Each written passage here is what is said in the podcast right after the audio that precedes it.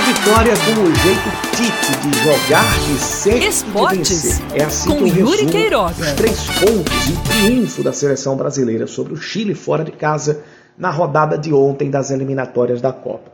O Brasil tem 100% de aproveitamento, tem 7 jogos e 7 vitórias. Acredito que vai se classificar com certa facilidade para a Copa do Mundo, deve se classificar com muitas rodadas de antecedência, mas isso não quer dizer que eu acredite que a seleção esteja jogando um futebol competitivo a nível de disputar o título da Copa do Mundo.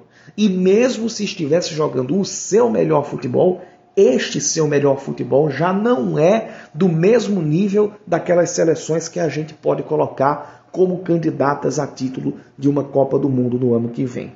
E ainda quando, se, quando não se joga esse melhor futebol, a situação fica mais complicada, fica mais preocupante quando a gente pensa no futuro. Especialmente em relação à postura do time, que, de novo, tudo bem que o jogo foi fora de casa, mas de novo foi muito mais reativa do que propositiva.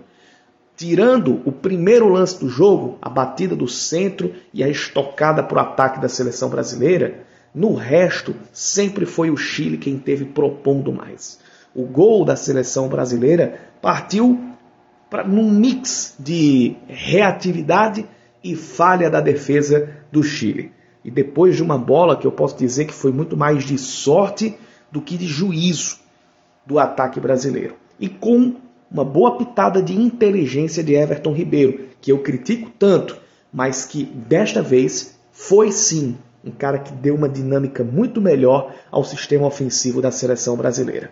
Tanto na hora do passe a Neymar, e aí quando eu falo, eu falo do lance do gol, tanto na hora do passe para Neymar, quanto pela atitude que ele tomou de ficar estático, onde ele estava na hora que fez o passe.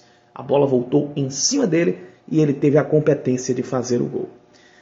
Continuo criticando muito Everton Ribeiro, mas dessa vez tenho que dar a cara à tapa e reconhecer a grande partida que ele fez ao entrar no segundo tempo, ao substituir Vinícius Júnior, que começou como titular.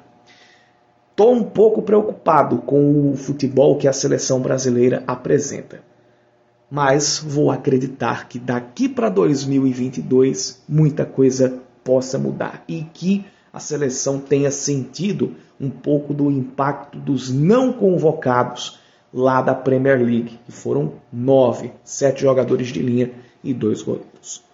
Voltando a falar do futebol da Paraíba, faço o chamado para você.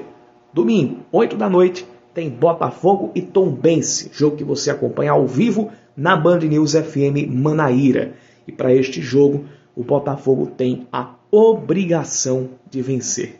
Porque com a diferença entre o primeiro e o sexto colocado variando entre dois e três pontos, e depois de já ter perdido um jogo em casa, se o Botafogo volta a tropeçar jogando no Almeidão, tem a chance de não só sair do G4, mas ter essa diferença para dentro dele aumentada.